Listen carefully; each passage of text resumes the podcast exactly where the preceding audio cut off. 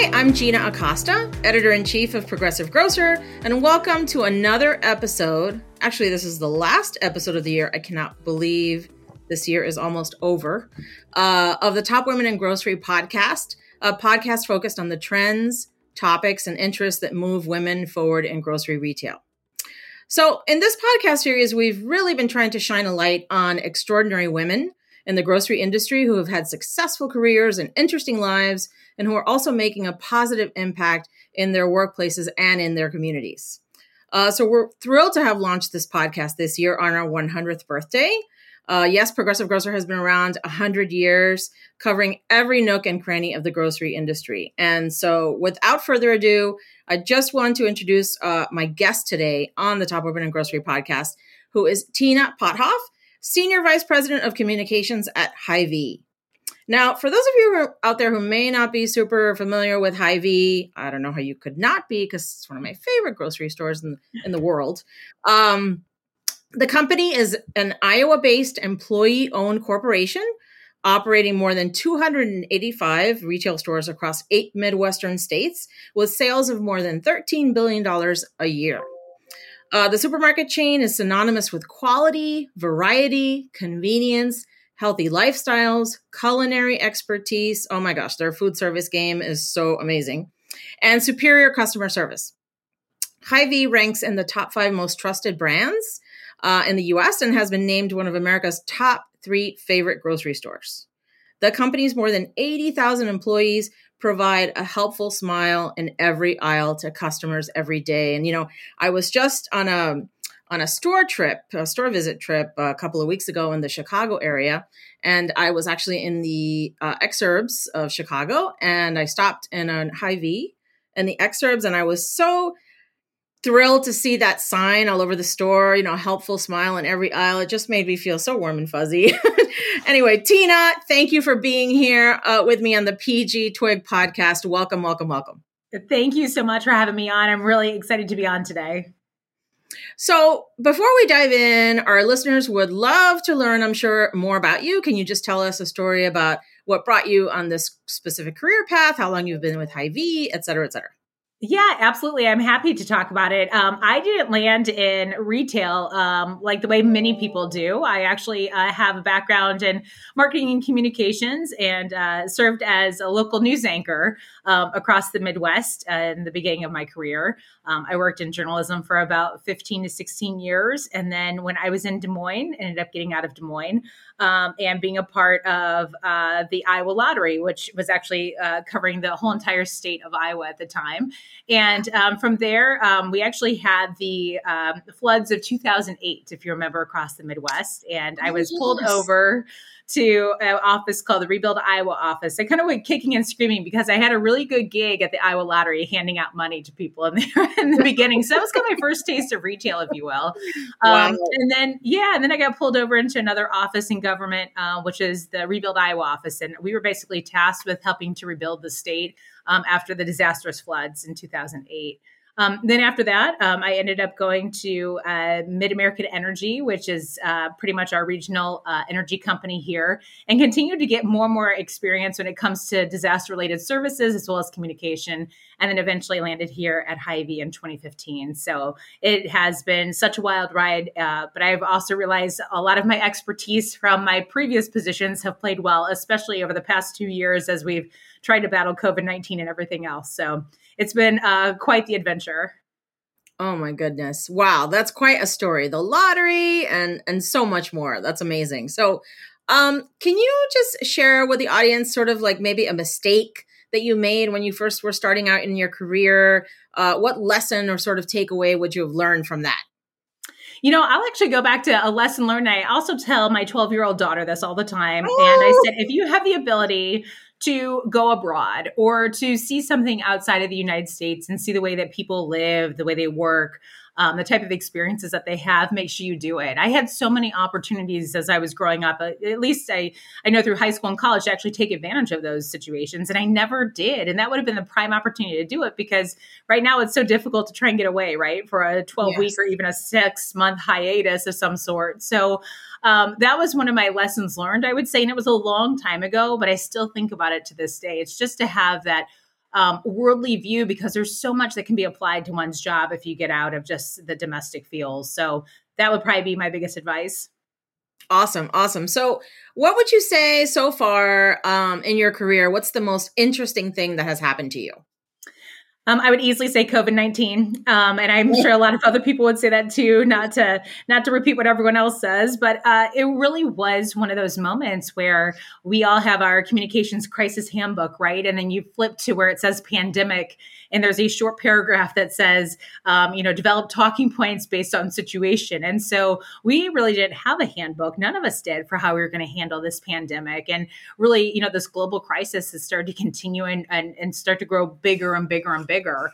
And every corner that we turned, it had a new um, element of surprise, right? At first, it was like, okay, it's not necessarily going to be that bad in the United States. And then it got bad and then it got worse. And then it started to get better and then it got worse again. So, learning to be uh, flexible and learning to adapt to change was really important for our team. Um, we were just talking about this at lunch today, and it's like, well, how would we classify 2020? Our hair was on fire. How would you classify 2021? It was all about vaccines, right? And making sure we are getting the health um, and wellness of our customers back up to speed.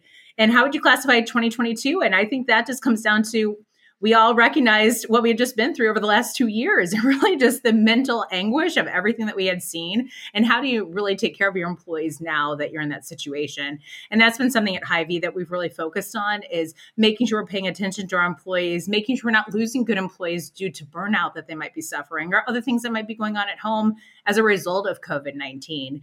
And so that's probably big, the, been the, the, biggest turning point in my career, as well as my colleagues too, is just encountering something we had never encountered before, um, but will certainly uh, be in the minds of our children as they grow up.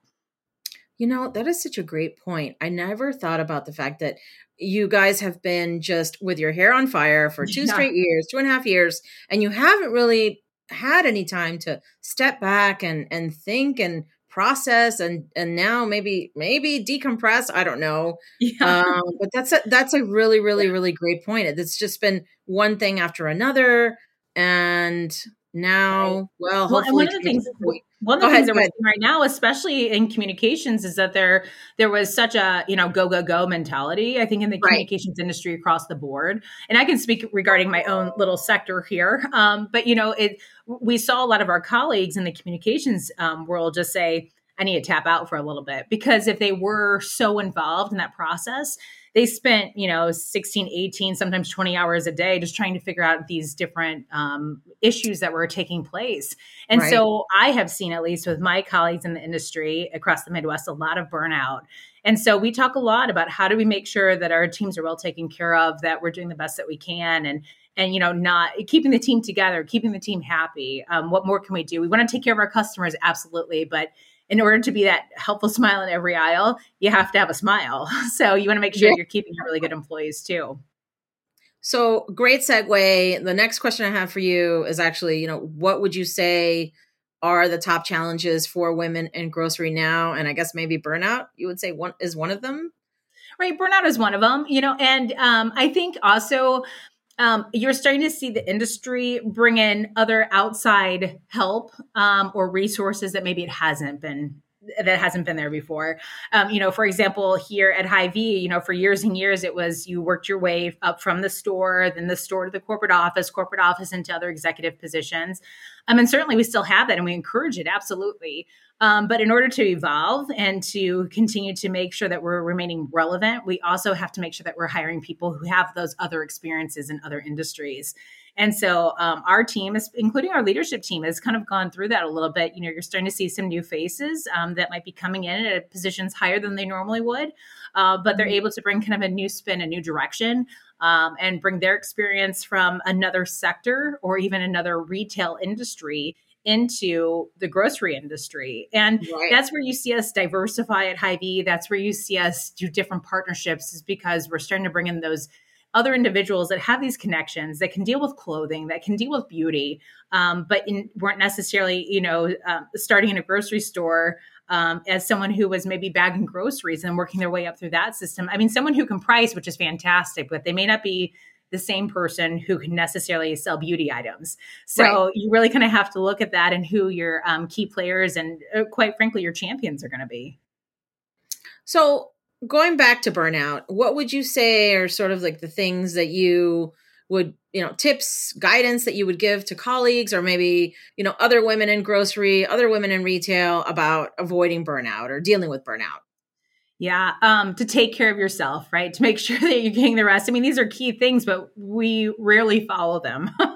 and you know, I think it's just taking the half hour to go have your lunch, um, and also just being with your team. I mean, if you have a good team, um, sometimes there can be a separation between um, those women that are on the executive side of the hallway and not necessarily being connected with their team. And so, going down and being and spending time with your team, whether it be in a different building, people want to see that, and I think that also helps um, mentally with making making sure we're well connected to our people. You know, the other thing is um, there also comes a time where you have to we it's hard to turn it off right so it's yeah. it's hard for me to say oh yeah just turn it off at six o'clock because that's never going to happen but um, i think it's important to prioritize and now that our worlds have blended together and personal life does blend into work life in this post covid world to make sure that you're spending time and you're not um, neglecting your family because that's where I get my energy back, right? Is making sure I'm spending time with my family as well as my colleagues because we have a really good team that's here. And so if you can get those boosts of energy, I still haven't figured out the workout aspect yet, but I'm working on that yeah. in 2023. that and more water intake would be key. Um, right. You know, and the other one is, and I've heard this from a lot of my colleagues too, it's okay to go talk to somebody, to get a professional counselor, to get a um, executive counselor that you can talk to um, and be able to just kind of talk through some of the things that you might be experiencing at the executive level as as a female. And that works really really well. But sometimes people are um, a little hesitant to admit any of that or go seek that right. help. right right right right. So talking going back talking a little bit more about the pandemic what are some of the things that Hy-Vee has sort of implemented you know different ideas you know uh, that Hy-Vee has implemented in order to adjust the, to the new realities of the pandemic. Right, right. So I want to talk a little bit about some of the community things that we've done because I could talk all day about different things that the stores have done, but I'm sure they're going to be pretty similar to what a lot of other stores have done. But um, you know, we had the opportunity to team up with some of our suppliers in the middle of the pandemic um, to give away free produce and to give away free vegetables and to have these kind of drive through events that were taking part in our communities. And we put them in our parking lot. Um, we would get bins upon bins of what it, it, might be watermelon or it might be apples, um, you know. And so we would work with that supplier to have a fun PR activity that would actually be a drive through event that would take place in our parking lots. Um, and now we've continued that with drive through events for breakfast or drive through events for, you know, ha- passing out candy during Halloween during COVID 19. And that was really a successful um, event that we were able to implement. Um, the other one was just, I think, um, working with our pharmacists and making sure that our pharmacists were really at the top of their game. I mean, they've always been there kind of in the background, but for the very first time in history, uh, we had grocery employees that were being deemed as essential workers. You know, we've hmm. always thought of that as firefighters and police officers, military members, but for the first time in history, we have, you know, the grocery employee who's coming to the forefront. And it's like, no, they're an essential worker. They, they, when they go to work and they stock those shelves, it means a lot. Mm. Um, and so we really did a huge campaign um, on the ability to say we're an essential worker, we're an essential part of the community in order to make sure that it runs up and operates efficiently.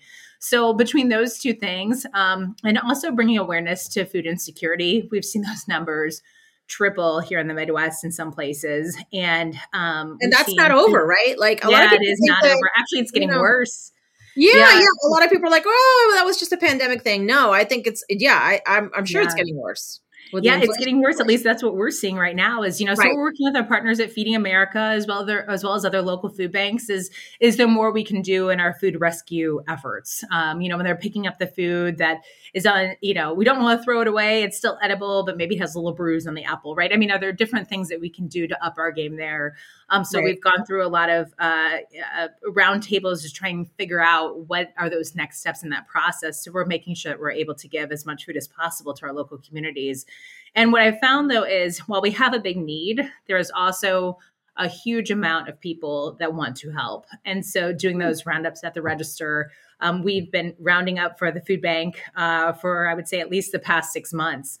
And we've kind of stayed on that track at, at the, the checkout lanes of asking people to say, hey, food insecurity is still a really big issue. And while we certainly want to be able to help out the other initiatives that are in our communities, um, we have just made food insecurity really um, a, a, big plan for us, not only now but also going into the future. It's it's we're we're seeing it, and if people don't have food, then that's kind of the that's kind of the core of your community to make sure that that people are being okay. Right, right. Um, yeah, no, absolutely. So I I was thinking about um as you were talking about one of the big things that that you like to talk about which is storytelling and sort of like you know how to tell the story you know how you would tell a story about food insecurity and and yeah. convey that or whatever so i want to ask you just you know to start with how do you think storytelling is strategic to a food retailer like Hy-Vee um, I think it's key. Uh, it, it, it is it, in order to tell the story and paint that picture of really what looks like in your community. It is absolutely key. Uh, we recently started something here in the state of Iowa called Iowa Stops Hunger, where we work with a local um, business publication. It's the Des Moines Business Record, and they provide distribution across um, our entire state of Iowa. Now, granted, we go outside the state of Iowa with our footprint, but this is um, an initiative that we have with the Business Record that is uh, here in the state of Iowa and they help us storytell. So we tell them stories about what we're doing. Then they go out and they find people who might need help or food or organizations that might need help or food. And they really do help us storytell and paint that picture. It's about resources, it's about funding, it's about volunteering your time. And so to be able to put that into a nice package and be able to present that or have somebody see what the face of hunger looks like, it makes a huge difference. So, how can effective storytelling, uh, Tina, help uh, aspects, you know, other aspects of the grocery business, like you know, ESG and community outreach and recruitment and retention and and those kinds of things? Well, what we're finding out is that those that are younger that were are, that are applying for our jobs, they that's one of the main things that they want to see that your company is doing. Um, they okay, your your company's healthy. Okay, great, they got that, but they want to know more. They want to know what are you doing for sustainability? What are you doing for the people in your community that might be disabled? What are you doing for veterans in your community? And so we're discovering in order to get those great candidates who are younger they want to know you know how are you becoming more green and tell mm-hmm. me about that and illustrate that. So a lot of the people that i've had the chance to uh, interview for positions that we have open here um, they come in knowing they've reviewed our social media sites they see the infographics they see and they know what our carbon footprint might look like or where we're oh, going oh, wow. with sustainability.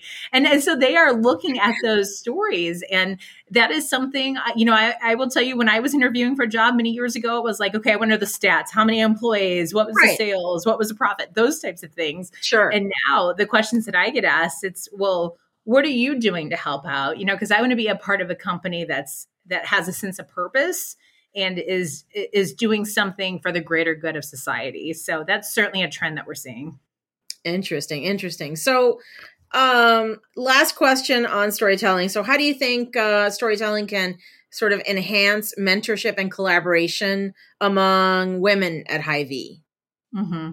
Um, I would say, well, there's one woman, um, actually, there's several uh, that have risen to the level of executive vice president. Um, one who was just named um, president here at, at Hy-Vee. Her name is Donna Tweeten. And also my uh, boss, who is Georgia Van Gundy. So, and she's our chief of staff. And she, these women have been incredible. Um, they have shown how they've worked through um, diversity issues. They've shown how they've worked through uh, break, broken through some glass ceilings. Um, to be honest, you know, here within the company, um, they have just been amazing mentors, and they've actually taken the time out to tell people their story um, to be able to say hey you know this is kind of my history here's what i wish i would have done differently and going forward here's some advice i would give you so that mentorship and that taking the time out to have that special moment um, with another female in particular is so important. And they're teaching us to do that for people who are trying to get ahead as well. And so I just recently had an email from someone at one of our stores and said, Hey,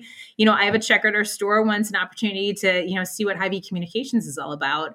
instead of deleting the email, which I would never do, it's like, well, tell me her name, you know, get, give her give her my email address. Let's go ahead and let's have a conversation. Because if wow. I can leave a mark on them, so many women have done the same thing for me here at Hy-Vee, and it's just my way of paying it back. Oh, that's wonderful. That's wonderful. I love to hear that. So, um, are you working on any new exciting projects at Hy-Vee? Maybe we are. Yes, yes. Are. and I, I, told you before the start, I wanted to put in a little plug because it was all across the news in 2022. So we are yep. working on our 20 and 23 IndyCar, Hy-Vee IndyCar race weekend. And um, this is an interesting project. Um, I will be the first to admit, um, when I was told we were going to be putting on an IndyCar race, I I had to do a lot of research on my own because I wasn't necessarily an IndyCar fan at the time. Um, and I went and I worked my first weekend. Actually, I had a lot of anticipation going up and uh, a lot of storytelling that was involved with that. Oh. And when I oh. had the chance to see it come to life, I am a big believer. I'm a huge IndyCar fan. And I think wow. once you've gone to a race, and you get the chance to meet the drivers and meet the people that are a part of IndyCar it is such a special moment because it is these drivers are so engaged with their fans and they're so in the middle of just wanting to thank everybody that's there to be a part of the event. I have never seen anything like it. So, and you know, there's superstars within the sports arena when it comes mm-hmm. to racing, but right. they will take the time out to make sure that they've had a chance to see you or kiss the baby or say hello or do the media interview. So um, they've been fantastic to work with. But yeah, so we're on the verge of uh, planning. Well, I shouldn't say on the verge. We are in the midst of planning our 2023 race. What was um, the 2022 one like? Like, what was the schedule? Like, what what, what, what what was it? It was crazy. It was, was crazy. So several components, right? Like yeah, we have multiple components, and what we really wanted to do was it, it was at the Newton Speedway in, in Iowa, so the okay. city of Newton, Iowa. Um, you know, which is a, a smaller community that's that's in Iowa. But you know, you look at like Sturgis, and it, we kind of wanted to make this the Sturgis of the Midwest. And how do we make it an event where people say, yes, I want to go. And right. yes, it's really cool. And yes, we want to see what else is coming up next. And so, you know, we had acts like Tim McGraw and we had Gwen Stefani and we had Blake Shelton. And so there were people that we were attracting that were not only concert goers, but our goal was to try and change them into IndyCar fans as well. It's one of the fastest growing sports on TV, believe mm. it or not. So I think wow. everyone always classifies, okay, well, we have you know the the world cup or we have something else but actually racing indycar racing especially is one of the fastest growing sports when it comes to those that are involved. And a lot of it has to do with like the gaming component or you know the tie in to um, um, you know, racing in general. So you look at NASCAR and you look at IndyCar and you look at some of the other, um, you know, elements that are out there, even go kart racing when it comes to some of the smaller kids. Um, and so we had a great time planning that. And we said we want to make 2023 bigger and better than 2022. Um, and so how do yeah. you do that? Well, um, we're going back to double better. is pretty amazing.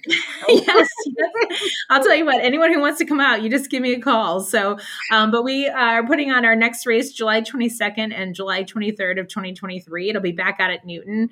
And the musical talent that we got before and after the race is bigger and better than it was before. I, in my opinion, we've got Carrie Underwood, we got the Zac Brown band, band we got Ed Sheeran, um, oh and my goodness, yeah, Kenny That's amazing. I know. So when wow. you're buying a ticket to this event, um, not only are you buying it to see the race, but you're buying it to see the musical acts and also take part in all the engagement that we have with suppliers and vendors. And so our suppliers and vendors can actually see these things come to life. And, yeah. um, you know, we also are trying to make it so it can be an outing for suppliers and vendors and not just families that are here in the Midwest. It's a, truly an event that, you know, you can take and entertain people at. But yeah, we're anticipating, you know, trying to double the attendance that we had last year. So fingers crossed. So Oh my goodness, how exciting. Well, you know, it sounds like an event that is totally consistent with a smile in every aisle, you know, yes. friendly Hy-Vee, yes. family Hy-Vee, you know, all of that. So congratulations. Yeah, it's all Hy-Vee volunteers that are out there too. So, which is maybe why you see a lot of smiles and red shirts that are circulating the whole entire speedway. But yeah, we're pretty excited for it. And hopefully you can come out too. Oh my gosh, I would love it. Thank you so much. And thank you, Tina, for being on this podcast episode. It's been a wonderful conversation. Absolutely. Thank you so much for having me. For more information about the Top Women in Grocery podcast, please visit www.progressivegrocer slash podcasts. And you can also subscribe to the series wherever you typically listen to podcasts, including on Apple, Google, and Spotify. And if you have an idea for a Top Women in Grocery podcast episode, we really do want to hear from you. So please send me an email at gacosta at ensembleiq.com. I'm Gina Acosta. See you next time. Thank you again, uh, Tina, for being here, and thank you for listening.